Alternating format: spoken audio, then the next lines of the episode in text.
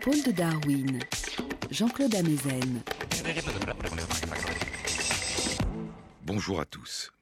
Sur les épaules de Darwin, sur les épaules des géants. Se tenir sur les épaules des géants et voir plus loin, voir dans l'invisible, à travers l'espace et à travers le temps. Voir tout autour de nous les paysages que nous habitons, les paysages où nous vivons.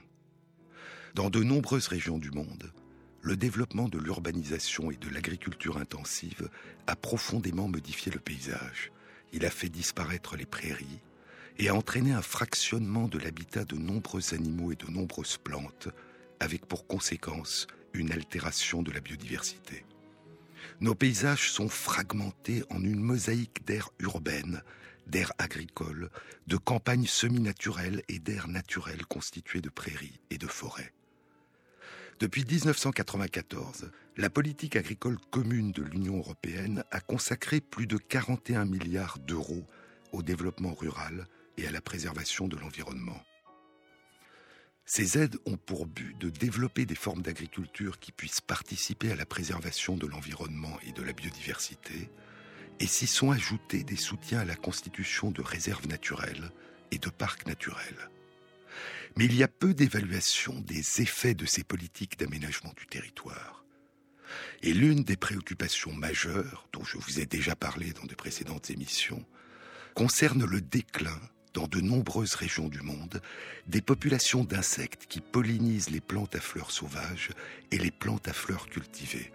Non seulement les abeilles à miel, Apis mellifera, mais aussi de très nombreux autres insectes pollinisateurs, les abeilles sauvages, les papillons et les cirfes, ces petites mouches déguisées en abeilles qui se nourrissent de nectar, pollinisent les fleurs et se nourrissent aussi de pucerons qui dévorent les récoltes. On estime qu'un tiers de notre nourriture sur toute notre planète est dérivé de fruits, de légumes et de noix dont la propagation dépend de pollinisateurs et principalement des abeilles. Les abeilles à miel exploitent les ressources florales de leur environnement 10 km à la ronde à partir de leur nid ou de leur ruche, ce qui correspond à une surface d'environ 100 km. Mais dans nos paysages fractionnés, morcelés, quelles sont les parcelles de territoire qui recèlent pour elles les plus grands trésors et qui permettent au mieux à leur colonie de survivre? C'est la question qu'a explorée une étude publiée il y a dix jours, au début du mois de juin 2014, dans Current Biology. Elle a été réalisée par Margaret Couvillon et ses collègues du laboratoire d'apiculture et des insectes sociaux de l'Université de Sussex à Brighton, en Grande-Bretagne. Elle concerne une région du comté de Sussex, au sud-est de l'Angleterre, une région d'une centaine de kilomètres carrés qui contient des zones urbaines, des zones agricoles sans aucune préservation de l'environnement, des zones agricoles développées selon cinq critères croissants de protection de l'environnement et deux réserves naturelles, la réserve naturelle nationale de Castle Hill et la réserve naturelle locale de Ditchling Beacon.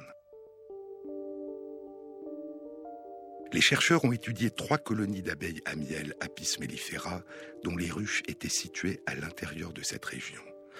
Comment savoir dans quelle parcelle de ce grand territoire morcelé se rendent les butineuses de chacune de ces trois ruches pour récolter le nectar et le pollen?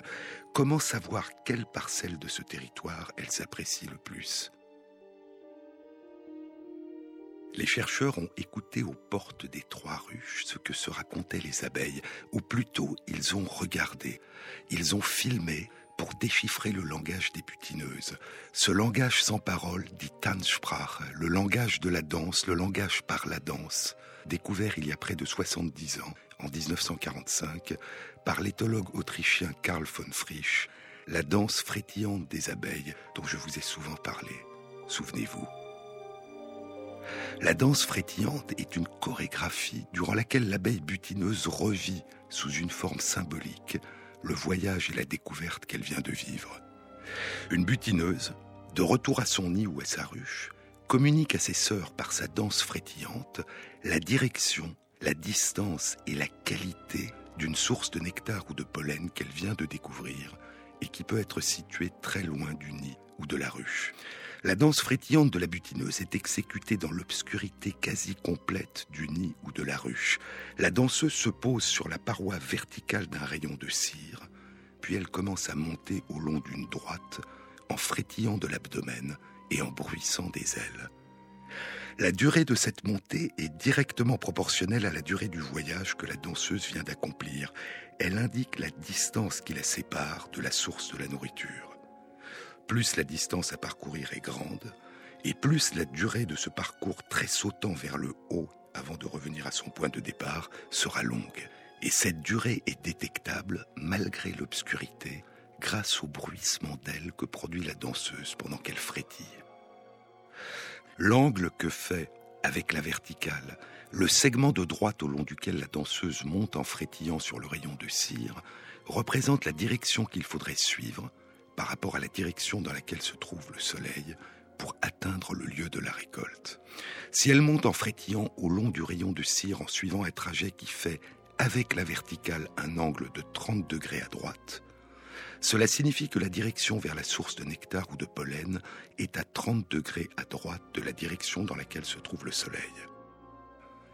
Et la danseuse tient compte du temps qui s'est écoulé depuis sa découverte. C'est l'angle par rapport à la position actuelle du soleil dans le ciel qu'elle indique et non pas l'angle par rapport à la position qui était celle du Soleil au moment de sa découverte. Et ce qui est le plus remarquable, écrit Thomas Seeley, l'un des grands chercheurs spécialistes du monde des abeilles, dans son beau livre Honeybee Democracy, la démocratie des abeilles à miel, ce qui est le plus remarquable, c'est que les abeilles qui suivent la danseuse dans la ruche sont capables de déchiffrer et de décoder sa danse et de transformer ses informations en actes.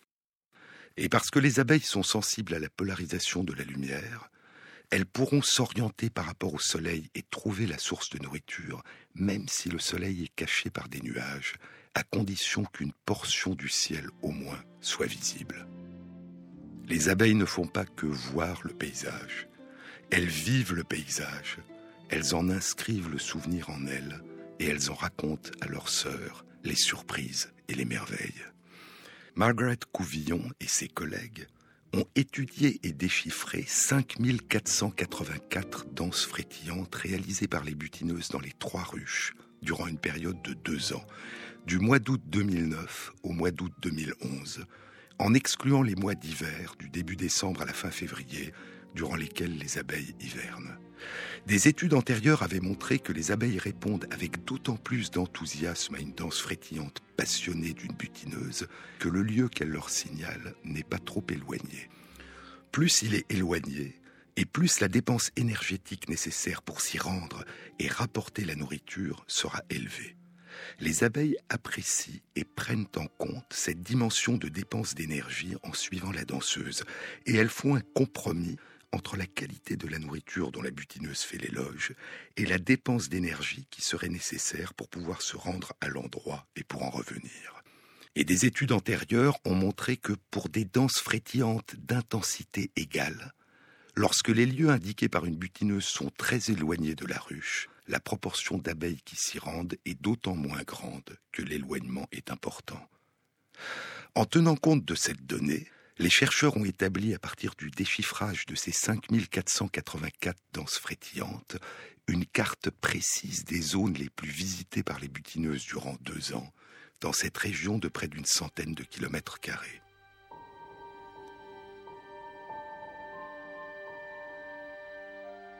Ce sont les abeilles qui leur ont révélé les lieux qu'elles préféraient. Et leur étude indique que les aires les plus visitées par les butineuses de ces trois ruches sont d'abord les deux réserves naturelles, puis les zones agricoles développées selon les critères les plus élevés de protection de l'environnement. En revanche, les aires urbaines et les aires agricoles et rurales qui ne prennent pas en compte le critère de protection de l'environnement étaient peu visitées. Les abeilles à miel, écrivent les auteurs de l'étude, ne sont que l'une des nombreuses espèces d'insectes pollinisateurs mais notre déchiffrage de leur danse indique que les deux aires les plus visitées dans cette région de 94 km sont les réserves naturelles de Castle Hill et de Ditchlin Beacon, connues pour leur abondance en fleurs sauvages et en papillons. Cela indique que le décodage des danses des butineuses peut permettre de localiser des aires qui sont riches en autres espèces pollinisatrices et pollinisées. En utilisant trois ruches d'abeilles à miel, nous avons réalisé une analyse sur une étendue de près de 100 km. Imaginez combien de temps, de personnes et le coût qui aurait été nécessaire pour explorer durant 16 mois cette surface à pied, pour répertorier les sources de nectar et le nombre d'insectes visitant les fleurs et le nombre d'espèces différentes de ces insectes. Au lieu de cela, ce que nous avons fait, c'est de charger les abeilles à miel d'explorer ce paysage et de communiquer par la danse les informations concernant la qualité de ce paysage du point de vue des insectes pollinisateurs. Dans un commentaire publié dans le même numéro de Current Biology, des chercheurs du département d'écologie animale de Würzburg en Allemagne soulignent qu'en plus de la question des lieux que préfèrent les abeilles, il y a aussi la question de leur survie.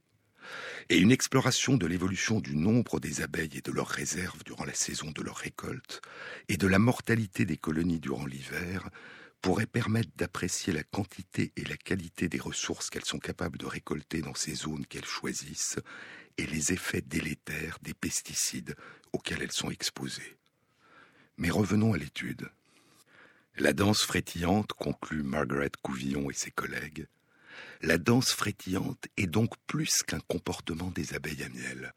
C'est aussi un instrument important au service de l'écologie et de la préservation de l'environnement. Elle fournit une information exceptionnelle qui pourrait aider à évaluer la qualité des paysages et guider les efforts humains visant à soutenir un monde plus accueillant à l'égard de la vie sauvage, plus accueillant aux différentes formes de vie qui nous entourent, dont nous faisons partie et qui nous sont indispensables.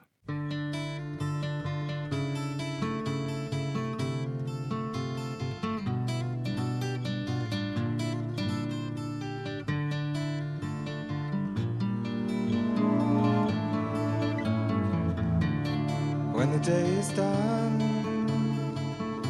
down to earth and sinks the sun, along with everything that was lost and won when the day is done. When the day is done, hope so much your race will be all wrong. Then you find you jumped the gun, have to go back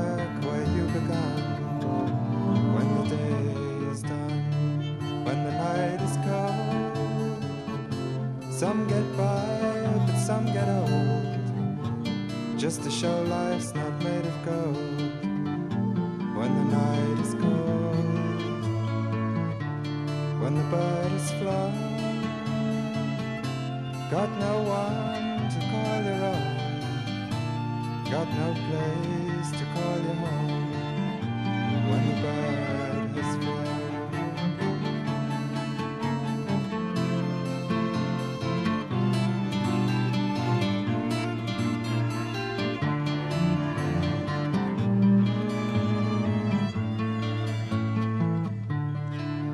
game's been fought. Newspaper blown across the court. Lost much sooner than you would have thought. Now the game's been fought. When the part is through, seems so very sad for you. Didn't do the things you meant to do. Now there's no time to start anew. Day is done. Down to earth and sinks the sun, along with everything that was lost and won. When the day is done. Sur les épaules de Darwin, Jean-Claude Amezen. Nous ne cessons de modifier, de fragmenter, de morceler les paysages dans lesquels nous vivons avec l'ensemble des êtres vivants qui nous entourent. Mais qu'est-ce qu'un paysage? En définissant le paysage comme la partie d'un pays que la nature présente à un observateur, qu'avons-nous oublié? C'est la question que pose François Julien dans son dernier livre, Vivre de paysage ou l'impensé de la raison. On peut s'arrêter face au paysage comme devant un spectacle, spectaculum dit Pétrarque du haut du Ventoux. On peut le regarder à partir d'un point de vue, en contempler l'harmonie et la variété, en apprécier la composition, et peut-être y déceler plus minutieux quelques géométries sous-jacentes. On peut aussi en balayer le panorama en observateur, déclarer c'est beau et s'en aller. Mais un paysage peut être tout autre chose. Il peut nous absorber dans le jeu incessant de ses corrélations, activer notre vitalité par ses mises en tension diverses, comme aussi réveiller notre sentiment d'exister. Il nous donne à rêver par son lointain, nous rend songeurs. Le perceptif y devient affectif. La coupure entre le sensible et le spirituel s'y défait enfin. Car il n'y a plus là un coin du monde, mais apparaît soudain dans son tout ce qui fait monde, se révèle ce par quoi il y a monde. De là que ce lieu discrètement devient un lieu, que se noue un sentiment de connivence avec lui et que je ne peux le quitter, ou si je le quitte, il m'habite encore, nostalgie le dit-il assez. Le paysage n'est plus alors à regarder, à représenter, mais il se branche sur du vital. Si donc je risque ce vivre de, vivre de paysage, c'est pour faire jour à cette autre possibilité, pour penser ce que nous appelons paysage, non plus comme la partie de pays que la nature présente à un observateur selon sa définition ordinaire, mais en tant que ressource où vivre peut indéfiniment puiser. Il est vrai que la conscience du paysage est une chose relativement neuve en Europe. Elle est apparue dans la peinture de la Renaissance, s'y est promue avec l'art de la représentation, puis s'y est trouvée délaissée au XXe siècle. Elle se réveille aujourd'hui dans le souci de l'environnement et de l'écologie. Mais en Chine, poursuit Julien, la pensée du paysage est éclose plus d'un millénaire plus tôt et s'est développée sans discontinuité au cœur de la culture lettrée. Depuis que l'Europe a inventé le terme de paysage au milieu du XVIe siècle, 1549 en français, sa définition n'a pas évolué. À considérer sa formulation la plus récente, le Robert, le paysage est dit la partie d'un pays que la nature présente à un observateur. Elle est l'aspect d'un pays, résumait le dictionnaire de Furtière en 1690, le territoire qui s'étend jusqu'où la vue peut porter. Or, si je parle ici de raison européenne, c'est que le terme est bien européen, il l'est exemplairement. Paysage dérivant de pays, se retrouve d'une langue à l'autre et la composition du mot ici et là reste la même. Dans les langues du Nord, Land, Landschaft en allemand, Landscape en anglais. Mais peut-être faudrait-il citer d'abord le flamand, s'il est vrai que paysage s'y serait inventé, Landschaft. Ou dans les langues du Sud, paesaggio, dit l'italien. L'Europe n'est pas sortie de cette idée, ou plutôt de cette présomption, que le paysage se détache d'un pays dans lequel la vue le découpe. Il y a l'observateur d'un côté et la nature de l'autre, et les deux sont à part l'un de l'autre, institués en vis-à-vis. Notre pensée du paysage, autrement dit, s'est trouvée pliée selon le couplage sujet-objet, fondateur de la connaissance dont l'Europe moderne a tiré sa puissance. Le deuxième parti pris européen, dit Julien, est visuel. C'est le primat occidental accordé à la perception visuelle. Mais ne fait-on que regarder un paysage?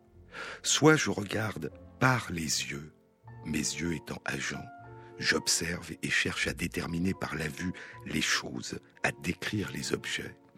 Soit mes yeux ne sont que voix ou moyens, je regarde au moyen de mes yeux. Ils sont le seuil ou la fenêtre, je ne regarde plus quelque chose, mais je regarde. Mon regard, en même temps qu'il est attentif, se fait évasif, attention flottante ou disponible. Je n'observe plus, mais, dit la langue de son mieux, je contemple.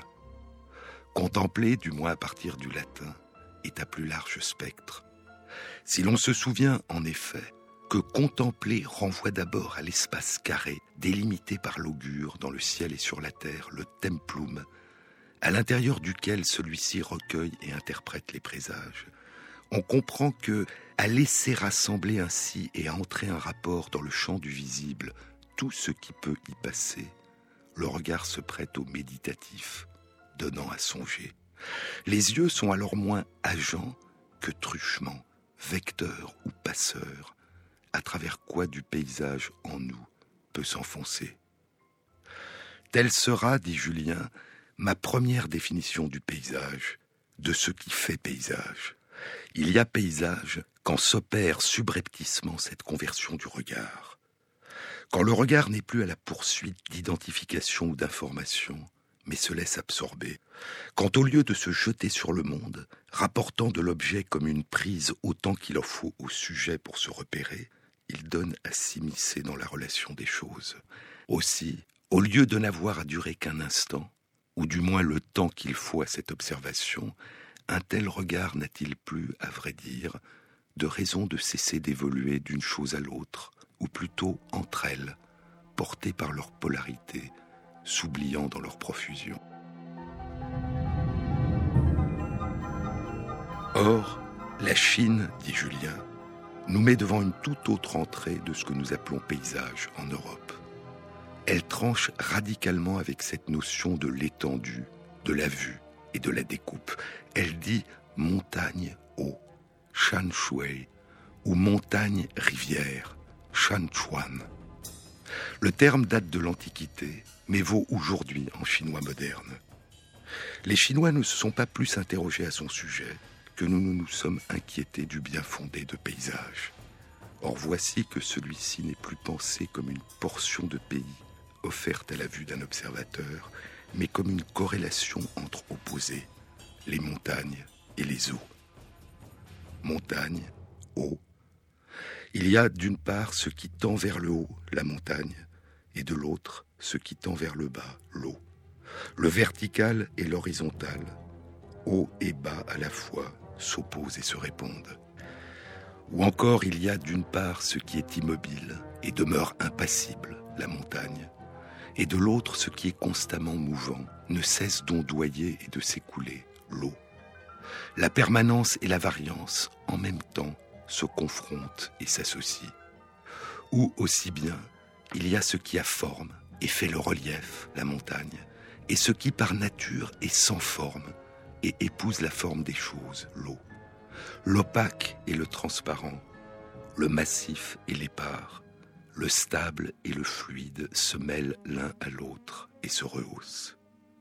Ou enfin, il y a ce qu'on a frontalement devant les yeux et qu'on regarde, la montagne, et ce qu'on entend de divers côtés et dont le bruissement parvient à l'oreille, l'eau. La vue et l'ouïe sont également sollicités. Le poète Xie Lingyun, en route vers le poste sur la mer orientale où il était relégué, fait un détour par sa propriété de Shining. Je traduis mot à mot, dit Julien, pour ne pas trahir cet effet d'accouplement continu dont l'invention poétique a découlé. Les vers se lisent deux par deux, autant transversalement, verticalement que linéairement, horizontalement, et le poème procède tout entier de cet appariement où chaque terme rencontre son autre et lui répond. Montagne traversée, aller au bout, grimper, descendre. Eau aborder, aller au terme, remonter, dévaler.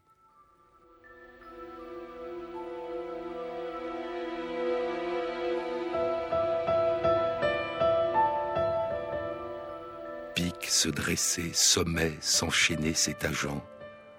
Plage se dérouler, îlot se lier, se succédant. Ou encore montagne, eau, pic, plage. Traverser, aborder, se dresser, se dérouler. Aller au bout, aller au terme, sommet, îlot. Grimper, remonter, s'enchaîner, se lier. Descendre, dévaler, s'étageant, se succédant. Montagne, eau. Le premier terme énoncé au premier vers, montagne, attend déjà son autre au vers suivant, les eaux. L'un se réfléchit dans l'autre par cette correspondance et s'entend à travers lui. Alors, dans ce champ de tension, le perceptif devient en même temps affectif, et de ces formes qui sont aussi des flux se dégage une dimension qui fait entrer en connivence. Le paysage n'est plus affaire de vue, mais du vivre. Il faut se demander, dit Julien, en quoi la pensée chinoise du paysage peut contribuer à déployer notre concept de paysage aujourd'hui ou peut-être le reconfigurer de fond en comble. S'y renouvelle aussi du même coup l'exploration des conditions d'une autre entrée dans la morale, d'une morale qui ne soit plus la morale de la prescription, du commandement et de l'obligation, mais qui relève d'une promotion de l'existence, donnant à sonder l'humain dans sa ressource. Car la philosophie est peut-être aussi, ou d'abord, cela. Non plus donner son opinion sur tout, prendre à tout coup parti pour ou contre, ou bien prêcher comment vivre, mais explorer les ressources, l'art du sourcier. Nous faisons partie du paysage. Il s'offre à nous, mais ce qui s'offre à nous, c'est aussi notre présence dans le paysage, notre présence au monde que nous découvrons.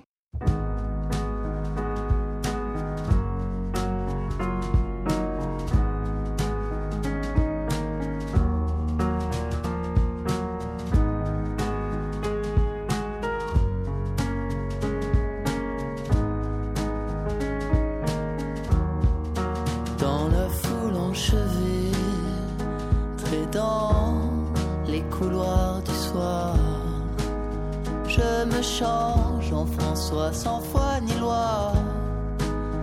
Je presse le pas. Ce soir, j'ai quelqu'un à voir.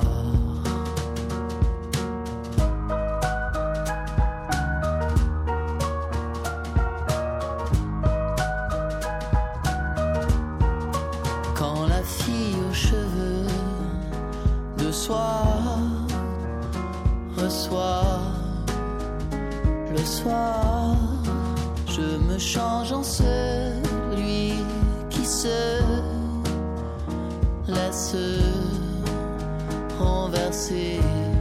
Tant je voulais son corps encore si resserré vouloir sentir son corps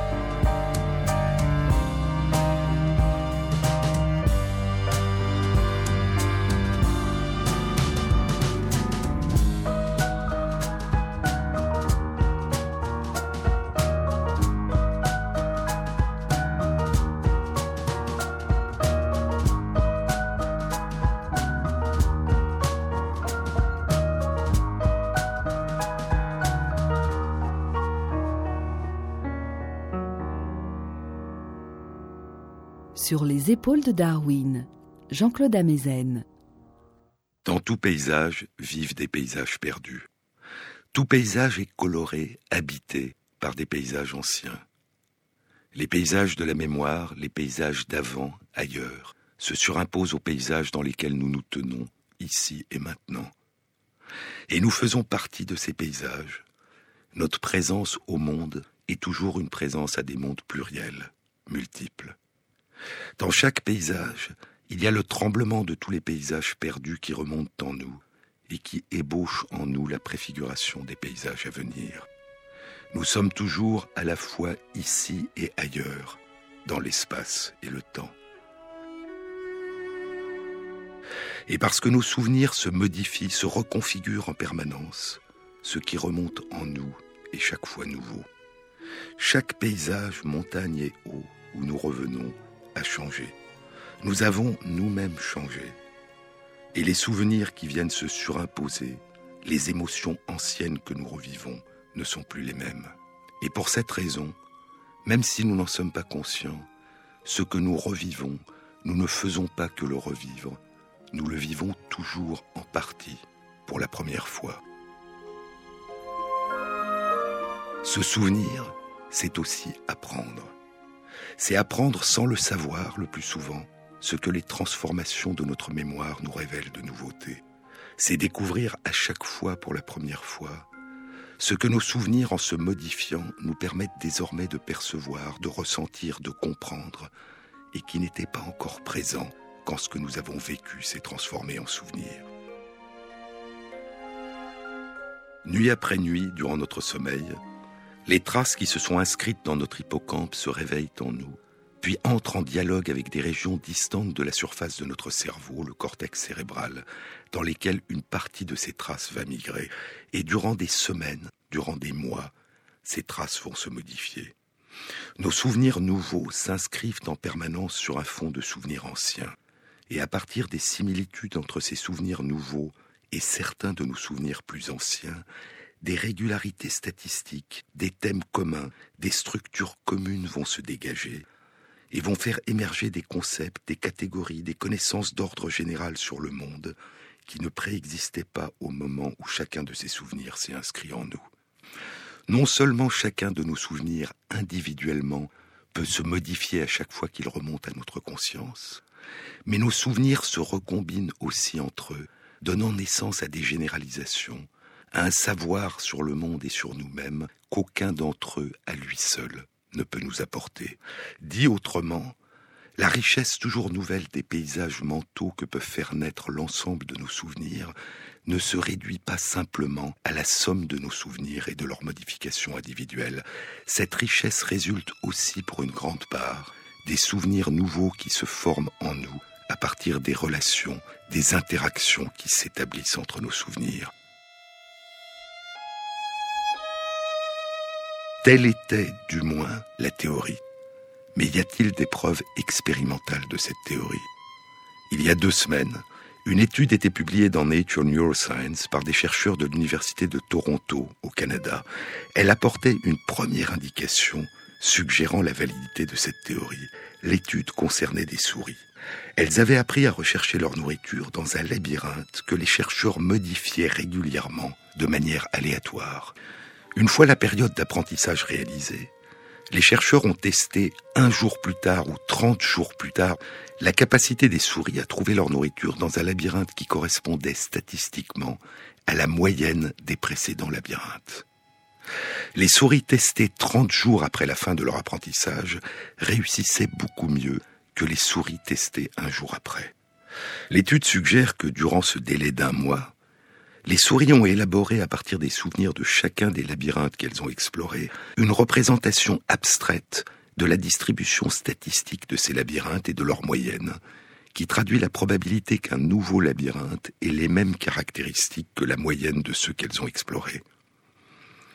À partir des nombreux paysages mentaux qui se sont inscrits en elles, est né un paysage mental nouveau, abstrait, celui d'un labyrinthe qui ne correspond à aucun de ceux qu'elles ont explorés, un souvenir en plus de ce qu'elles ont vécu et qui semble avoir nécessité du temps pour se construire. Mais comment émergent de notre mémoire les paysages mentaux de nos souvenirs Ce passé toujours nouveau qui nous permet de donner un sens au présent et de nous projeter dans l'avenir. Je vous disais dans une précédente émission qu'une étude a été publiée il y a un peu plus d'un mois dans la revue Cell. Elle a été réalisée par une équipe de chercheurs du département du cerveau et des sciences cognitives du Massachusetts Institute of Technology, animée par Susumu Tonegawa. L'étude concernait des souris. Les chercheurs leur avaient appris à trouver de la nourriture dans un labyrinthe. Chez les souris qui étaient en train de se souvenir de l'endroit où devait se trouver la nourriture, les chercheurs ont détecté une augmentation significative de certaines ondes électriques, les ondes gamma de haute fréquence, entre 65 et 140 Hz, dans deux régions du cerveau qui jouent un rôle essentiel dans la mémoire, l'hippocampe, et une région de la surface du cerveau, le cortex entorhinal, qui est proche de l'hippocampe et qui lui est connecté.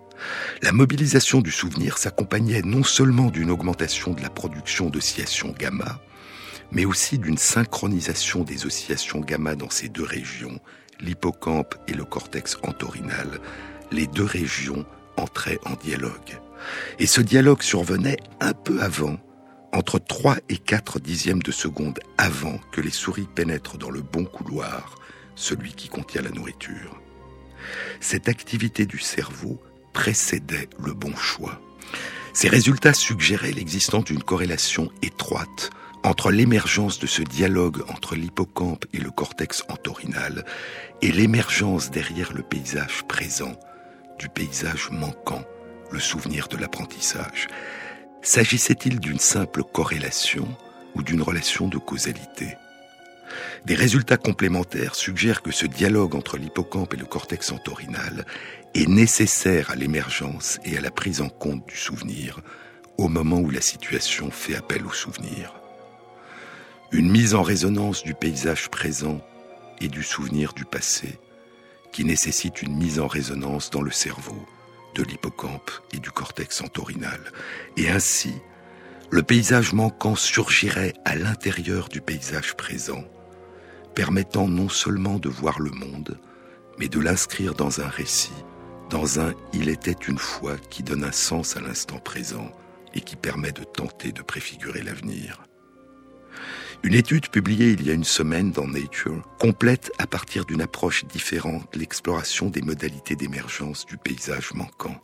L'étude a été réalisée par des chercheurs de l'Institut Cavil de neurosciences de l'Université norvégienne des sciences et des technologies à Trondheim, en Norvège. Les chercheurs avaient fait apprendre à des rats à repérer et à se souvenir de l'endroit où était placée la nourriture, en associant la localisation de la nourriture dans un couloir à droite de l'entrée ou dans un couloir à gauche de l'entrée, à une odeur particulière qui était perceptible dans l'entrée du labyrinthe. Pour telle odeur, la nourriture était dans le corridor de droite. Pour telle autre odeur, la nourriture était dans le corridor de gauche. C'est donc l'odeur, et non une image particulière, qui permettait aux rats de convoquer dans leurs souvenirs le paysage manquant. L'apprentissage provoquait une augmentation croissante de la production d'ondes de basse fréquence, entre 20 et 40 Hz dans l'hippocampe et dans le cortex entorhinal, et une synchronisation croissante de ces ondes dans ces deux régions. Cette augmentation de production des ondes de basse fréquence était due à une augmentation de la proportion de cellules produisant ces ondes, proportion qui passait de 20% à un peu plus de 40% dans l'hippocampe et de 20% à 65% dans le cortex entorhinal. Les ondes, les oscillations, les vagues qui parcourent les réseaux de cellules nerveuses à travers différentes régions du cerveau auraient pour effet de mettre en phase, en résonance, de faire entrer en dialogue les activités de population de cellules nerveuses qui sont séparées dans l'espace. Des ondes de haute fréquence, quand le souvenir de ce que contient le fond d'un des couloirs et du trajet à suivre pour y parvenir émerge de la vue de l'entrée des deux couloirs, quand le souvenir de ce que contient le lieu et du trajet à suivre pour y parvenir émerge d'une odeur. Si l'on considère que les différences entre les résultats de ces deux études ne sont pas dues au fait que l'une impliquait des souris et l'autre des rats, et qu'elles ne sont pas dues à des conditions expérimentales légèrement différentes, ces résultats suggèrent que les modalités d'inscription dans la mémoire et de surgissement du souvenir ne sont pas les mêmes quand le paysage qui manque est évoqué par la vue et quand il est évoqué par l'odeur. Dans les deux cas, le surgissement du souvenir semble nécessiter la mise en résonance des ondes produites dans deux régions essentielles à la mémoire, l'hippocampe et le cortex entorhinal. Mais dans un cas, il s'agit d'ondes de haute fréquence, et dans l'autre, d'ondes de basse fréquence. Dans un cas, la résonance est rapide, le dialogue est rapide, dans l'autre, il est lent. Il y a, semble-t-il, plusieurs façons différentes de se souvenir. Et il y a un rythme, un tempo différent dans les dialogues qui font émerger dans le présent les différentes formes de passé dont les traces ont été conservées dans la mémoire. I am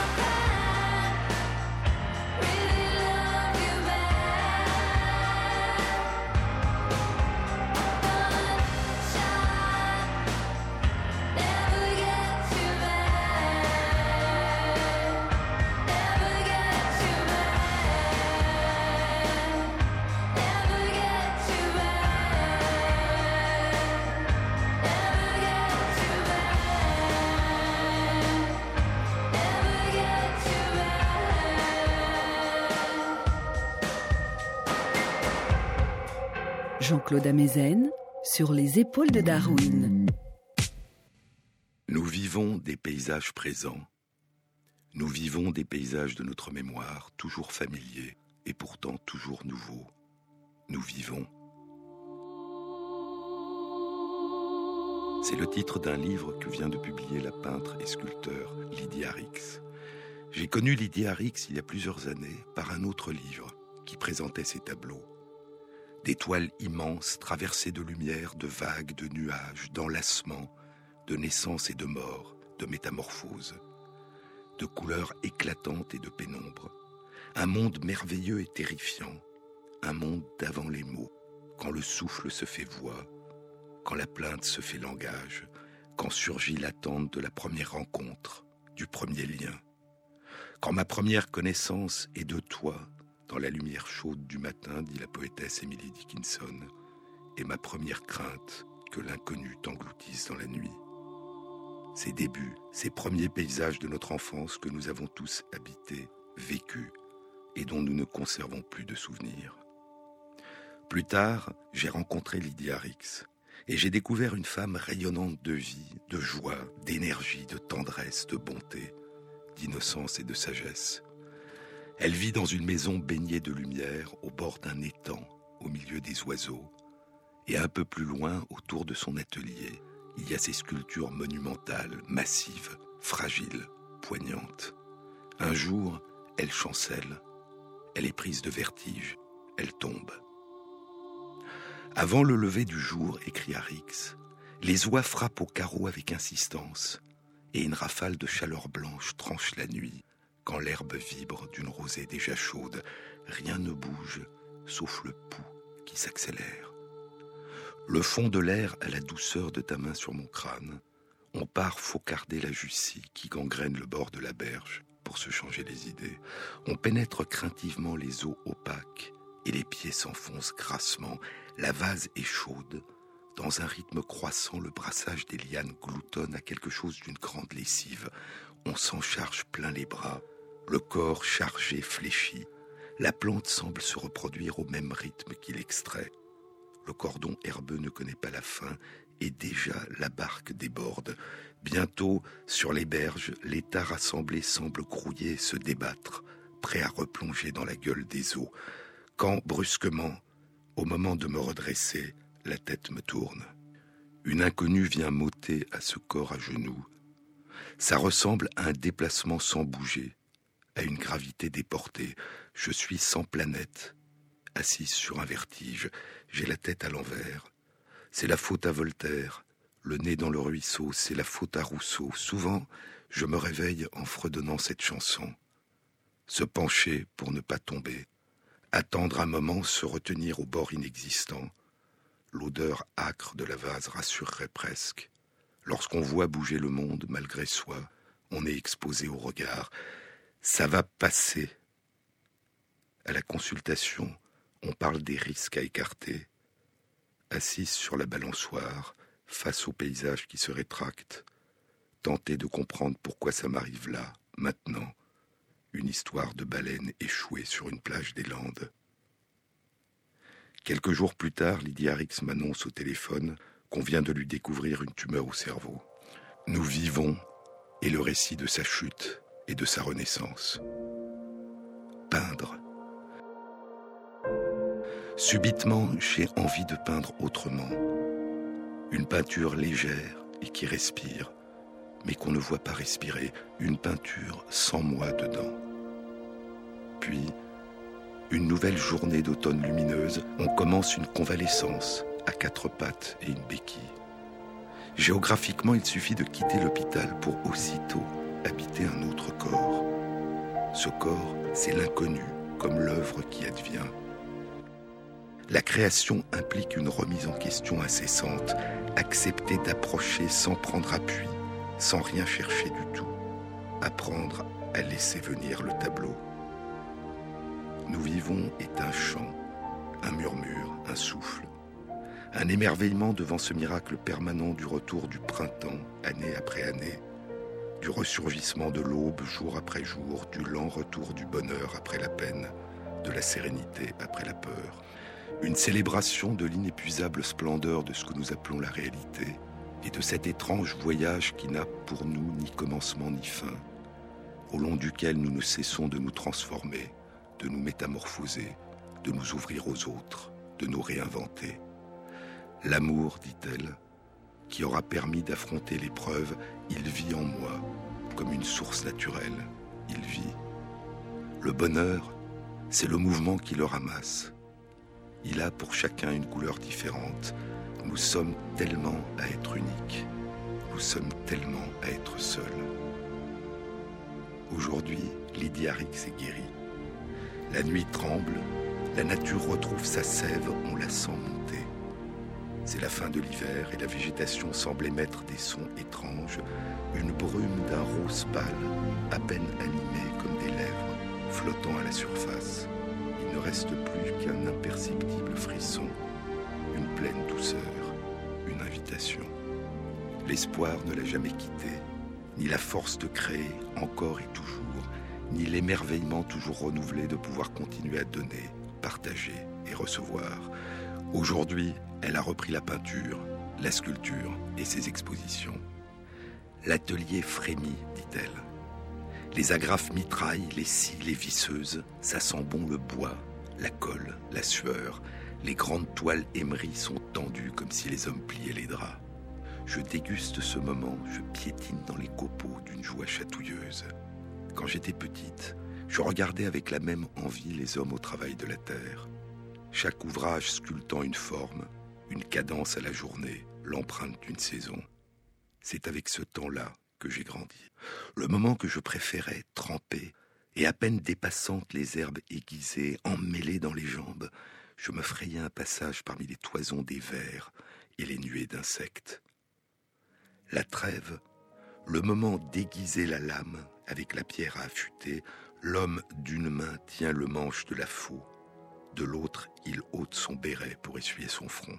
D'un geste rituel, il caresse le fil de la lame. Il commence, son corps mat et chaud, tendu comme un arbre. Accompagnant l'ouvrage, il respire lentement, d'un rythme doux, d'avant en arrière. Il regarde au loin le pré, sans limite. Puis on entend le rythme aquatique des bottes en caoutchouc. Le géant bleu repart pour l'immensité, et j'essaye de le suivre. C'est avec ce temps-là que j'ai grandi, dit-elle. Et ces paysages mentaux de notre enfance, qui ne cessent de se transformer et qui nous accompagnent tout au long de notre existence, nous permettent, à chaque fois que nous remontons à leur source, d'y puiser sans le savoir la nouveauté qui nous permet de renaître.